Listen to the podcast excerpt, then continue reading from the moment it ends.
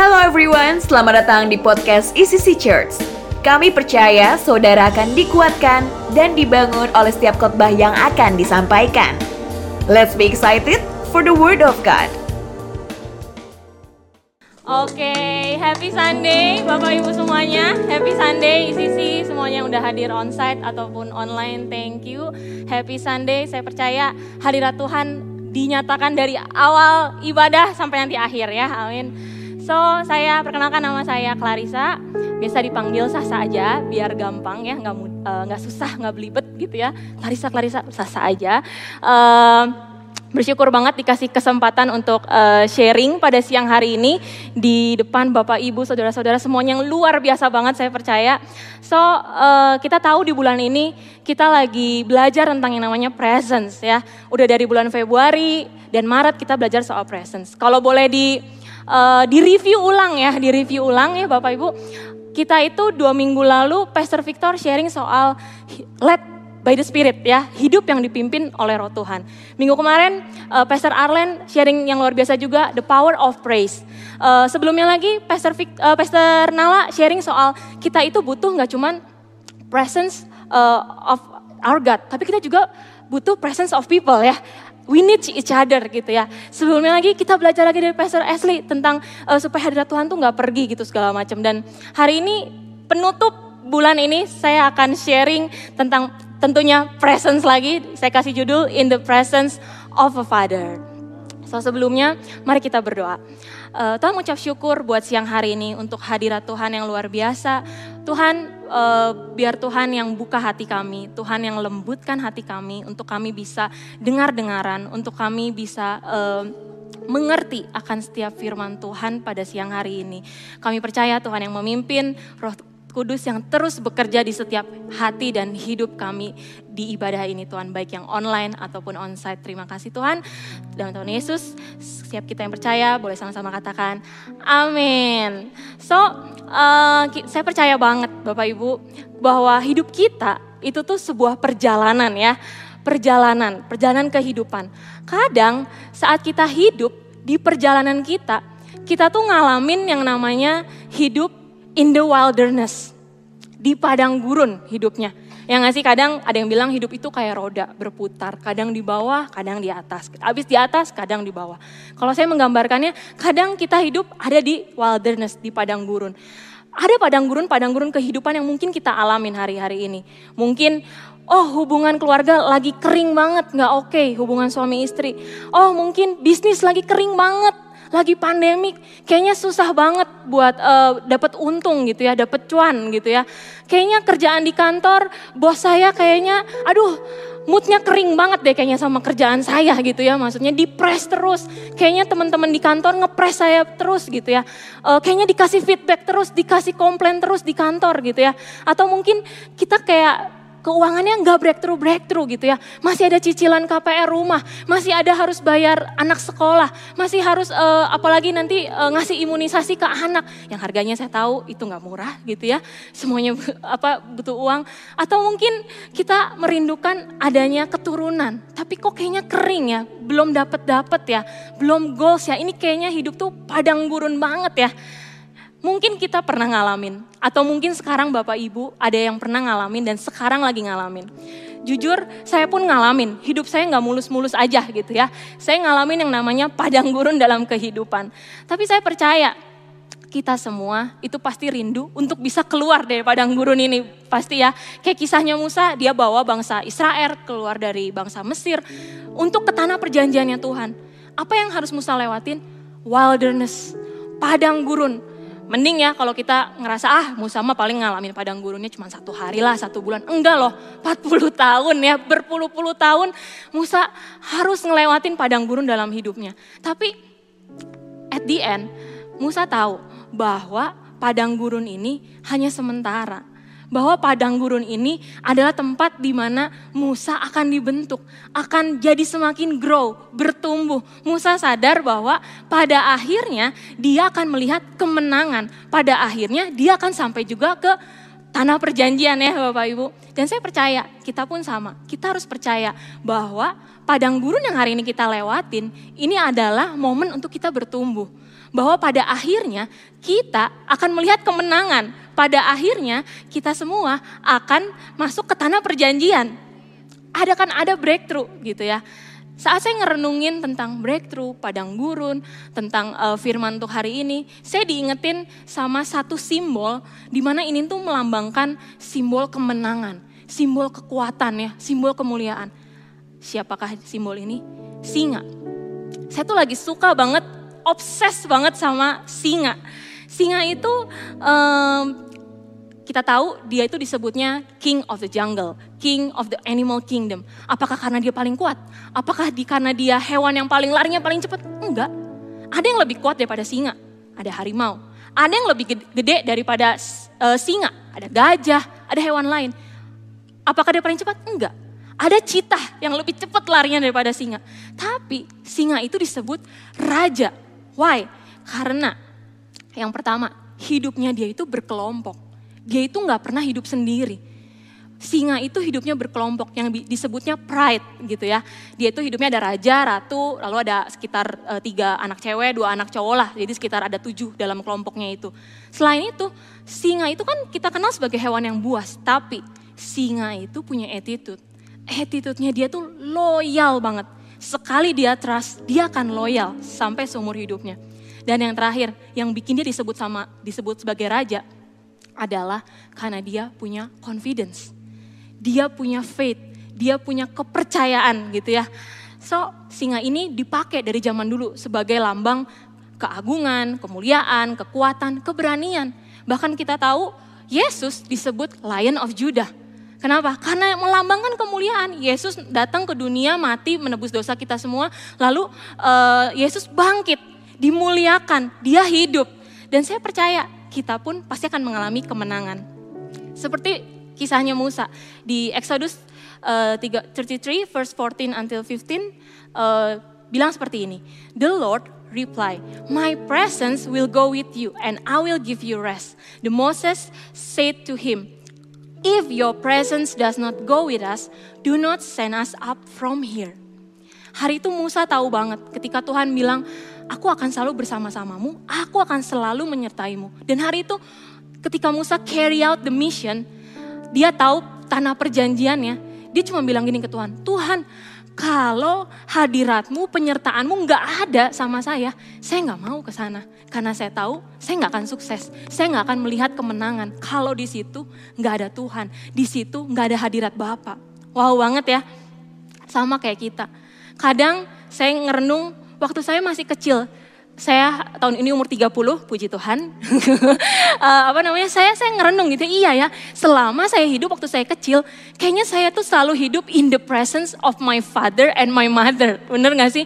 Kayaknya kalau bareng mereka rasanya hidup tuh tenang banget, ya gak sih? Makanan di provide, semua di provide, sekolah di provide. Kayaknya kalau ada hal yang menakutkan, saya tuh tinggal lari ke papa mama saya ya nggak sih? Papa mama saya akan langsung backup saya, pasang badan untuk membela saya, untuk uh, menjagai saya gitu ya. Untuk gimana caranya hidup saya tuh uh, oke okay, gitu ya, hidup saya terpenuhi. Nah, sama dengan kehidupan kita. Sometimes kita itu udah dijagain sama Tuhan, Tuhan udah bareng kita, tapi kitanya yang suka nakal, nggak mau tinggal dalam hadirat Bapak. So, how if we are not in the presence of a father? Gimana ya kalau kita nggak ada di presence of a father? Ada satu cerita saya nonton bagus banget, mungkin bapak ibu tahu. Uh, ini film udah lama banget, tahun film kartun tahun 94, uh, judulnya Lion King. Mungkin uh, ada yang pernah nemenin anaknya, cucunya, ponakan nonton gitu ya. Kalau belum nonton, mungkin selesai ibadah bisa nonton. Ini filmnya ada film remake-nya anyway. Uh, film remake itu tahun 2019 dengan teknik CGI yang lebih bagus lagi ya, bukan kartun jadul. Ini menceritakan tentang pride kerajaan singa. Judul aja Lion King ya gitu ya. Di tengah itu ada namanya King Mufasa. Di sebelah kanannya dia punya anak namanya Simba.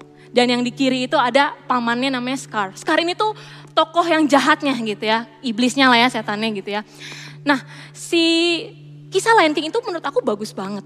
Bapak Ibu, karena dia menceritakan tentang the presence of a father, betapa powerfulnya the presence of a father gitu ya.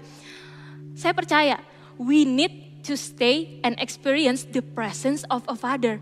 If we want to grow and see a victory because the presence of a father is the perfect ground for us to grow. Amin ya. So gimana kalau kita nggak ada dalam hadirat Bapa? Gimana kalau kita kabur? Pasti pernah ya, saya juga pernah ngaku dosa ya waktu saya masih kecil.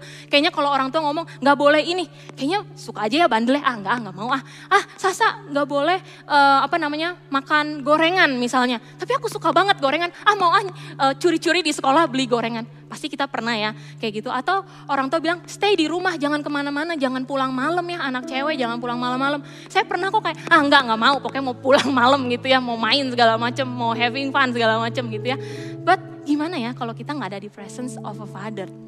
Ternyata there is cause and effect ketika kita nggak ada in the in di hadiratnya Bapa. Yang pertama, we lose our purpose. We lose our purpose. Boleh next slide, ada gambarnya. Simba, anaknya Mufasa, hari itu ketika dia lahir, dia itu langsung dipresent, diperkenalkan ke jungle, ke semua uh, member-member di hutan. This is the future king. Dia udah dikasih purpose sama keluarganya, sama orang-orang bahwa dia itu akan jadi the next future king. Kita ingat banget adegannya dengan lagunya ya, ya ya gitu-gitu ya lagunya terkenal banget gitu ya. Kayaknya semua orang pasti tahu gitu ya. Uh, saya nggak usah nyanyi gitu ya. Dan hari itu Simba udah punya purpose sama kayak hidup kita. Ketika kita dalam kandungan, Tuhan itu udah kasih purpose. Tuhan bilang bahwa rancangan kita itu rancangan yang mulia, bukan rancangan yang gagal. But sometimes somehow kita tetap nakal keluar dari hadirat Bapak. Sama kayak Simba.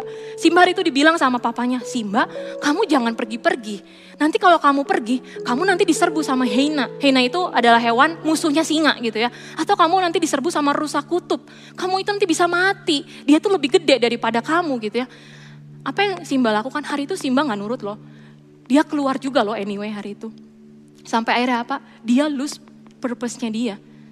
Dia kehilangan untuk dia tahu bahwa iya ya sebenarnya kan aku udah di present jadi anak raja, apa jadi next raja. Tapi akhirnya dia mengembara ke tempat yang lain.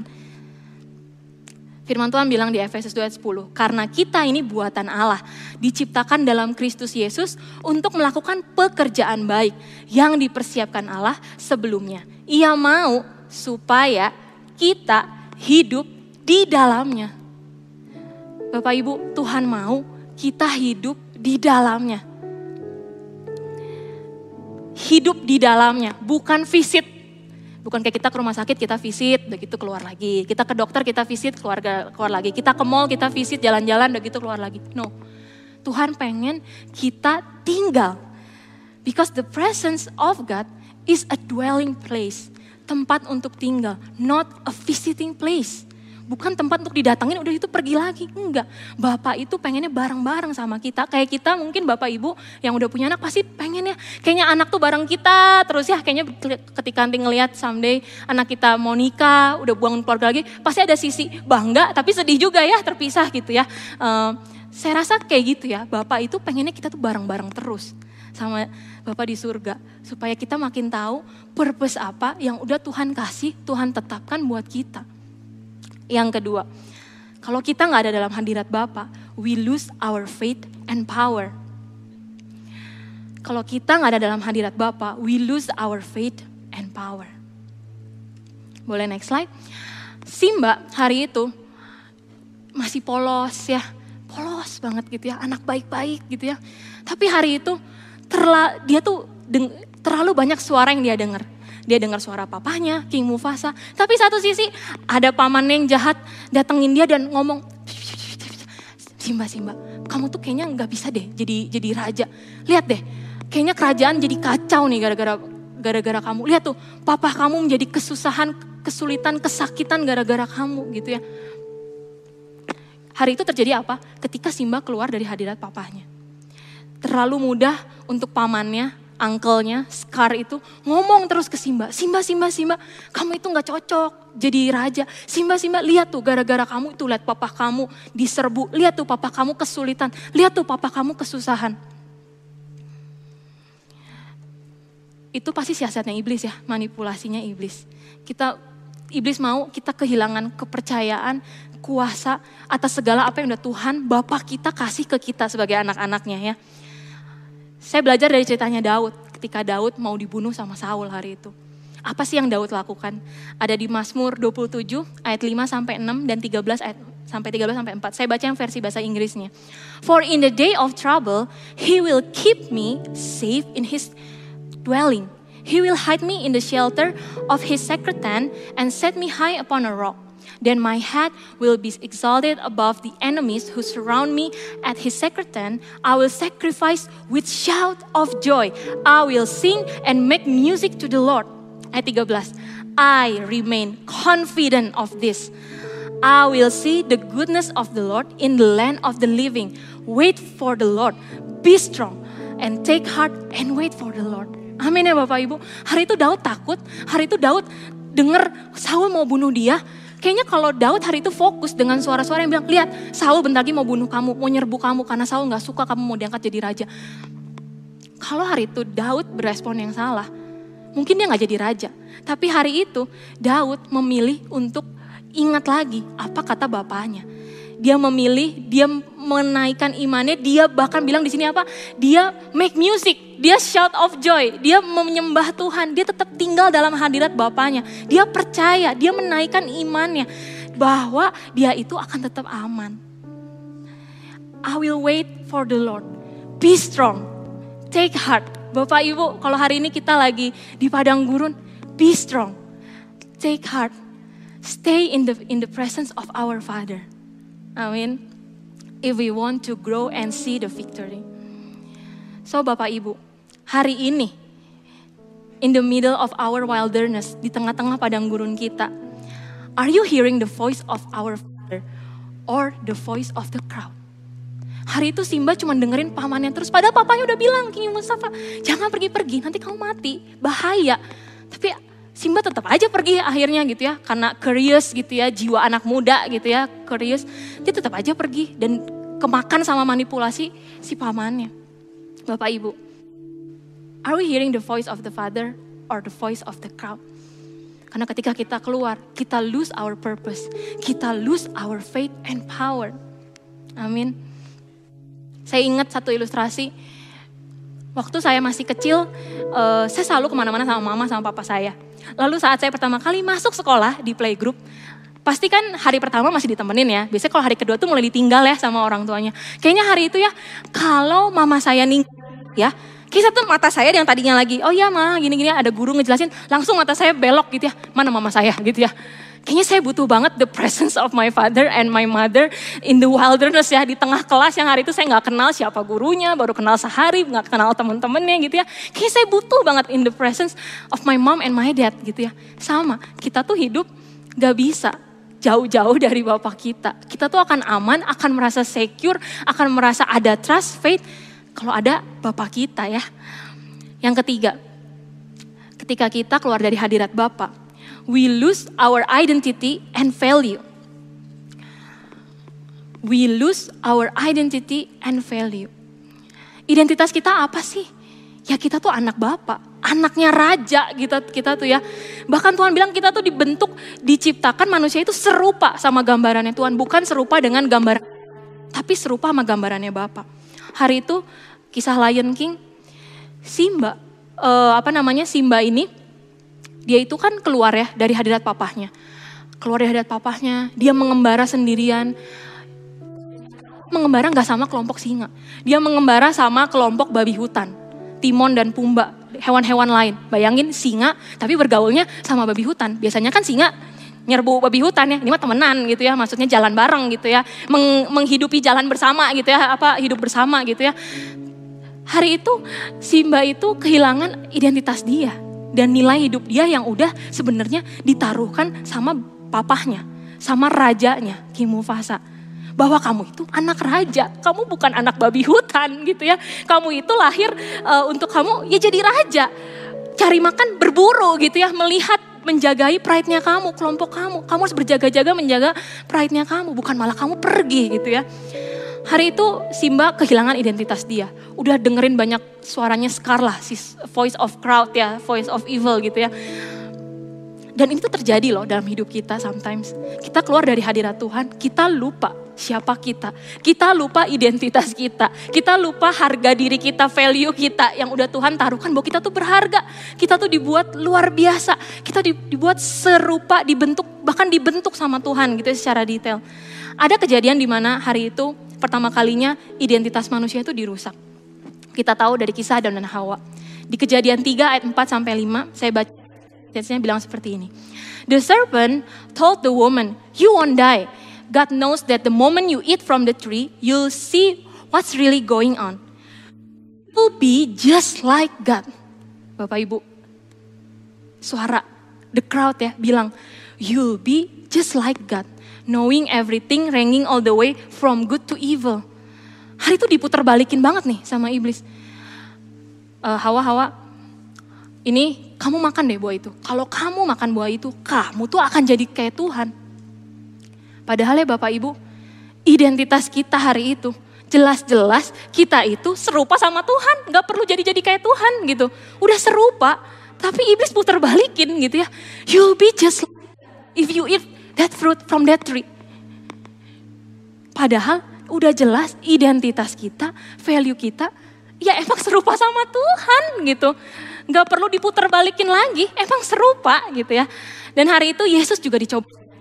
Yesus lahir ke dunia, um, dikasih purpose sama Tuhan. Uh, di Matius 4 ayat 1 sampai 3 bilang gini. Then Jesus was led by the Spirit. Ini bedanya Tuhan Yesus ya. Kalau mungkin hari itu uh, Hawa udah keluar ya dari Tuhan ya, udah mulai terkecoh dengan suara-suara the crowd gitu ya. Hari itu Yesus tetap led by the Spirit, kayak khotbahnya Pastor Victor ya. Tetap dituntun sama roh Tuhan di tengah wilderness, into the wilderness, di padang gurun. Untuk apa? Dicobai sama iblis. The tempter came to him and said, If you are the son of God, tell these stones to be become great, become bread. Iblis bilang, kalau kamu anak Tuhan, punya kuasa, identitas kamu itu emang anak Tuhan, coba ubah nih uh, apa batu jadi roti. Hari itu iblis mencoba memanipulasi Yesus. Kalau emang benar identitas kamu, coba Ayo. Tapi hari itu Yesus tinggal dalam hadirat Bapa, dipimpin oleh Roh Tuhan. Dia bilang manusia hidup nggak cuma dari roti aja. Lalu dia mengusir setan itu. Kadang, kadang kita itu terlalu banyak dengar suara iblis, kita tuh gampang dimanipulasi. Identitas kita diputar balikin.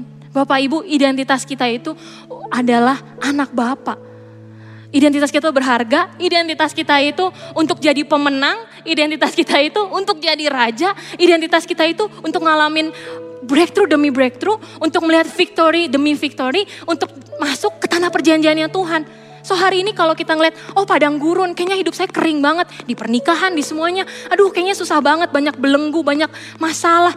Aduh ada tunggakan ini, tunggakan itu. Aduh saya mau nikah, uh, uangnya gimana? Atau uh, ini apa, anak mesti masuk sekolah, biaya masuk gak murah, mahal. Aduh gimana ya, gimana ya? Mungkin iblis bilang, ah kamu bukan anak bapak ya kayaknya. Ya. Coba deh, kalau kamu ikutin yang itu, mungkin gitu ya maksudnya kamu ini. Oh apa namanya, uh, kalau kamu anak bapak, harusnya kan kamu diberkatin ya. Oh, kalau kamu anak bapak, kamu udah memberi tiap minggu, harusnya diberkatin ya. Oh, harusnya uh, apa? Kalau kamu anak bapak, kamu disayang bapak, udah tiap minggu pelayanan, tiap minggu homesel, harusnya diberkatin ya. Harusnya dijawab ya. Tapi kok kayaknya nggak dijawab? Itulah iblis. Dia mencoba memanipulasi identitas kita dia bilang, kalau kamu anak bapak, kamu gak akan ngalamin ini. Kalau kamu anak bapak, kamu gak perlu capek-capek kerja untuk uh, bisa bayarin anak kamu sekolah. Atau bisa buat apa pun yang kamu mau. Iblis akan mencoba memutarbalikkan identitas kita. But hari itu Simba ketika dia bingung dengan identitas dia, dengan permasalahan yang dia lewatin. Hari itu dia ke sungai, dia mau minum dan dia bercermin di sungai itu. Ketika dia bercermin, yang dia lihat bukan wajah dia, yang dia lihat wajah papahnya, King Mufasa. Boleh lihat gambarnya? Next. Next slide. Uh, hari itu Simba kaget ketika dia bercermin. Uh, sebenarnya ada gambarnya. Nah ini gambarnya mungkin terlalu gelap. Dia ngelihat bukan wajah dia. Dia melihat cerminan gambaran papahnya. Dan ketika dia bercermin dia ngeliat muka papanya, dia dengar suara papanya. Simba, remember who you are. You are my son. Wow banget ya Bapak Ibu. Sama kayak hidup kita. Ketika kita kayaknya lagi capek dengan situasi keadaan. Kita kayaknya udah mau keluar aja deh dari hadirat Bapak. Kayaknya percuma lah gini-ginian. Pelayanan, ngasih persembahan, datang ke gereja. Uh, apalagi kayaknya capek deh harus kayak gini. Mendingan saya keluar aja lah. Mari kita bercermin sekali lagi. Cermin ke mana? Firman Tuhan. Dengerin suara siapa? Dengerin suara Tuhan. Karena Tuhan bilang, kita itu anak Bapak Kayak Mufasa bilang ke Simba, remember who you are. You are my son. Amin. Yang terakhir, ketika kita keluar dari hadirat Bapa, we lose God's protection. Kita akan kehilangan penjagaan Tuhan. Hari itu Simba keluar, uh, dia tetap dengerin suara pamannya, suara iblis manipulasi yang udah ngomong, kamu itu gak punya purpose, kamu itu gak punya kuasa.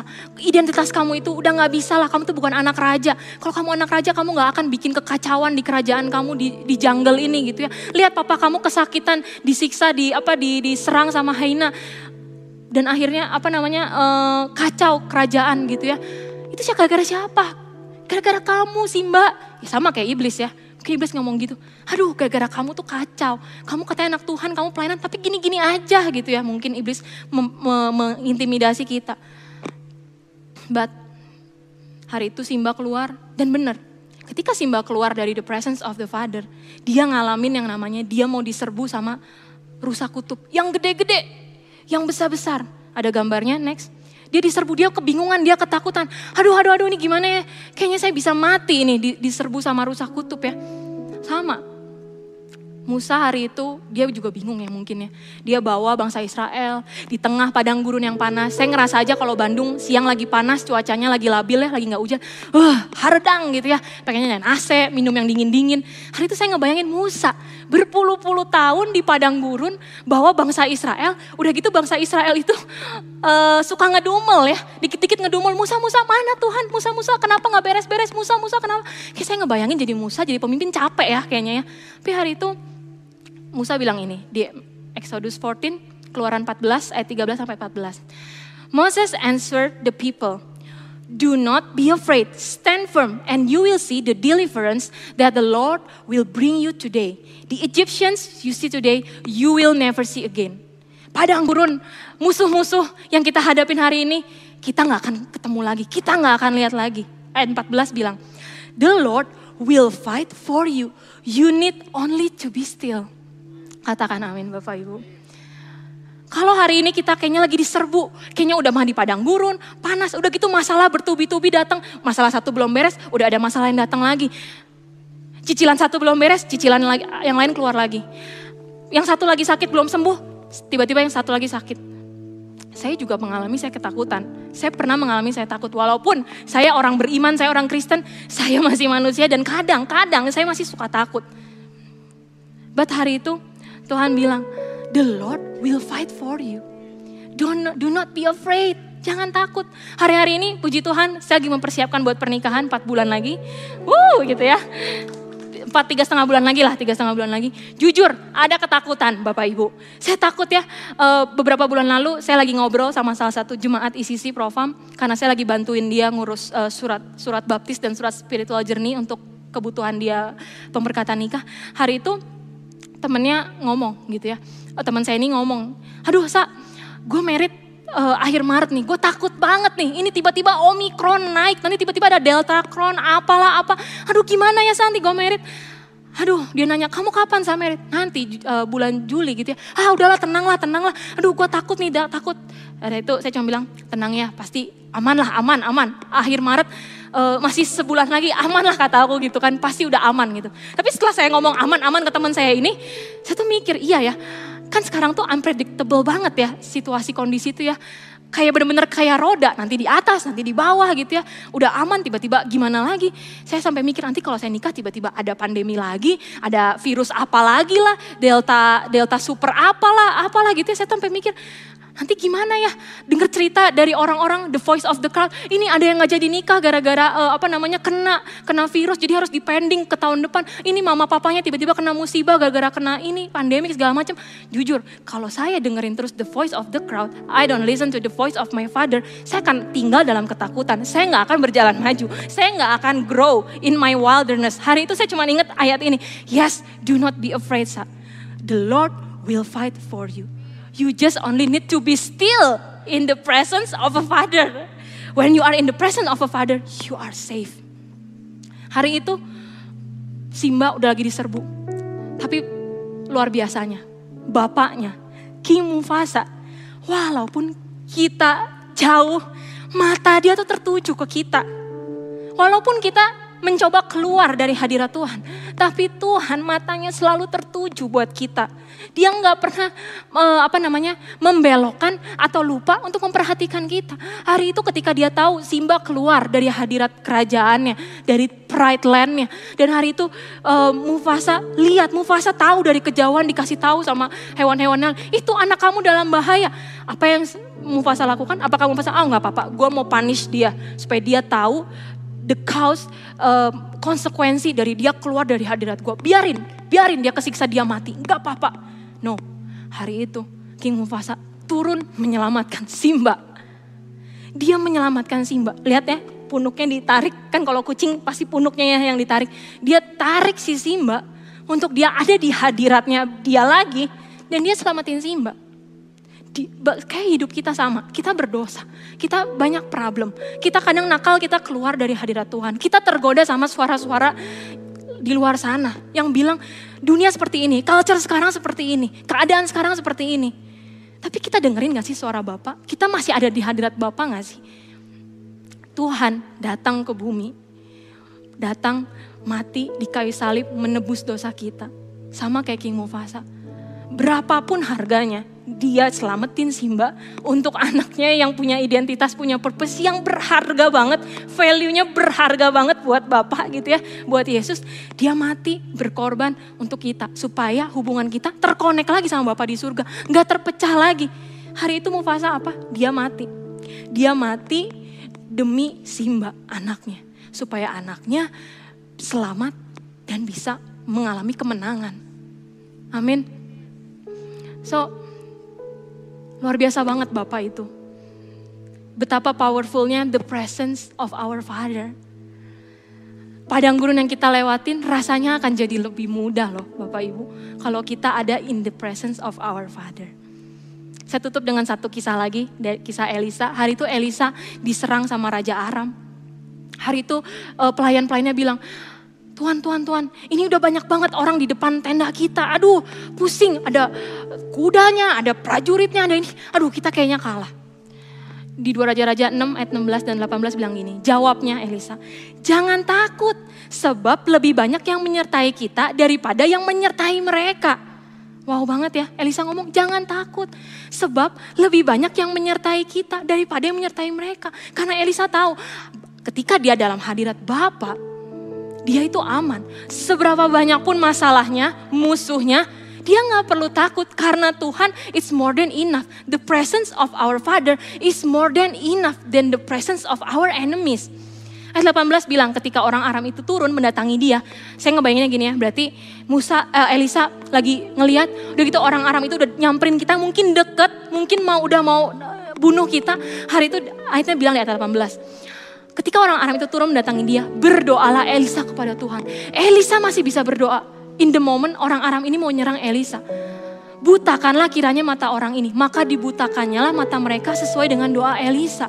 Saya ngebayangin dia lagi diserang, udah mau deket, tapi masih bisa berdoa. Berarti apa? Berarti memang hadirat Tuhan itu melindungi kita, menjagai kita. Kita nggak perlu repot-repot berperang, kita nggak perlu repot-repot cari bantuan sana sini. Kita cuma perlu the help from the Lord. Kita cuma butuh hadirat Bapa. Amin, Bapak Ibu. Pastor Stephen Furtick bilang bagus banget. The proof of the presence of God is not the absence of the problem. Jadi kalau hari ini kita lagi di wilderness, kita di padang gurun, kita ada masalah, ada banyak hal yang terjadi. Percayalah, Justru di situlah Tuhan tuh lagi mau menunjukkan dan menyatakan lebih lagi hadiratnya buat kita. Menunjukkan lebih lagi kuasanya buat kita. Amin. Bapak Ibu, in the presence of a father, we will receive our purpose, our faith, our identity, and God's protection. Sama kayak Simba, papanya berperang buat dia, Tuhan juga sama, berperang buat kita. Bapak di surga nggak akan mau membiarkan anak-anaknya tergeletak, jatuh dan mati. Nggak, nggak akan. Bapak itu, yang namanya Bapak, saya ngebayangin ya mama papa saya aja. Waktu itu saya pernah ngalamin waktu saya SMP, kehidupan keuangan keluarga saya nggak oke. Okay. Kayaknya papa mama saya nggak yang oke. Okay. Gara-gara kamu ya anak-anak ya, ini uang tuh jadi makin menipis, udah mah bisnis lagi nggak oke. Okay. Uang jadi makin menipis, harus bayarin kamu sekolah, kasih kamu makan. Enggak ya, papa mama saya nggak ngedumel ngomong gitu ya yang ada apa? Papa mama saya berjuang, berperang, membela untuk gimana caranya hidup saya itu berkemenangan. Sampai saya ada hari ini. And I think itu sama dengan Bapak. Bapak gak akan mau kita jatuh tergeletak dan mati. Dia mau kita bangkit, dia mengalami kita mengalami pertumbuhan dan kita melihat kemenangan. Kita sampai ke promised land. But pertanyaannya, are we listening to the voice of our Father or to the voice of crowd? Are we still in the presence of our Father? Atau kita udah lagi menjauh dari hadirat Bapa? Kalau hari ini kita lagi di wilderness, ini adalah momen kita bertumbuh Bapak Ibu. Ini adalah momen kita dipersiapkan untuk kita menjadi pemenang. Amin. Amin Bapak Ibu. Apa pun battle yang hari ini kita lagi lewatin, apa pun peperangan yang lagi kita alamin hari ini. I don't know what is your battle. Saya nggak tahu Bapak Ibu lagi ada peperangan apa, lagi ada masalah apa. Mungkin lagi ada masalah di hubungan keluarga, mungkin lagi ada masalah keuangan, mungkin lagi banyak tunggakan, mungkin lagi ada yang sakit, mungkin lagi bergumul dengan diri, saya, diri kita sendiri karena kita lagi berjuang dengan sakit kita. Mungkin kita lagi berjuang, ada yang mau nikah, harus bayar. Mungkin ada yang lagi berjuang untuk uh, apa pun yang lagi kita alamin, berjuang untuk punya anak anak. Isi sih, you are not, kita nggak berperang sendiri. We fight the battle with God. This is how we fight our battle. This is how we fight our battle. We stay in the presence of the Lord. Biar Tuhan yang berperang buat kita. Kita cukup tinggal diam deket sama Bapak, nggak pergi ke mana-mana. Kita dapetin lagi purpose-nya. Kita diperlengkapi lagi. Kita dikuatkan lagi. Kita dikasih kuasa lagi. Kita kita benar-benar dikuatkan lagi dan kita benar-benar dijagain lagi supaya biar Tuhan yang berperang. Kita cukup tinggal diam dalam hadirat Bapak. Amin. So Bapak Ibu, saya mau mengundang Bapak Ibu untuk bangkit berdiri uh, siang hari ini. Mari kita menyembah Tuhan sebentar. Biar hari ini apa pun yang kita lagi alamin in our wilderness, kita bisa ngalamin lagi hadirat Tuhan. Sama seperti uh, Simba, ketika dia keluar dari battle-nya, ketika dia keluar dari hadiratnya, dia kehilangan purpose dia, dia kehilangan kekuatan dia, dia kehilangan identitas dia, dia kehilangan protection. Tapi Bapak datang ke Simba untuk menyelamatkan dia. And at the end of the day, Simba menjadi raja. Dia mengalami kemenangan. Dia punya purpose yang dipulihkan. Dia kembali punya identitasnya yang utuh. Because what? Because dia kembali ke hadirat Bapa. Dia bangkit lagi. Hari ini, this is how we fight our battle in sisi. We stay in the presence of the Lord. Amin. Mari kita menyembah Tuhan siang hari ini. Come on. This is how we fight our battle. Saya percaya ini pesan yang khusus buat setiap kita yang mendengarkan. We pray that this message will bless you and build you. See you at the next podcast.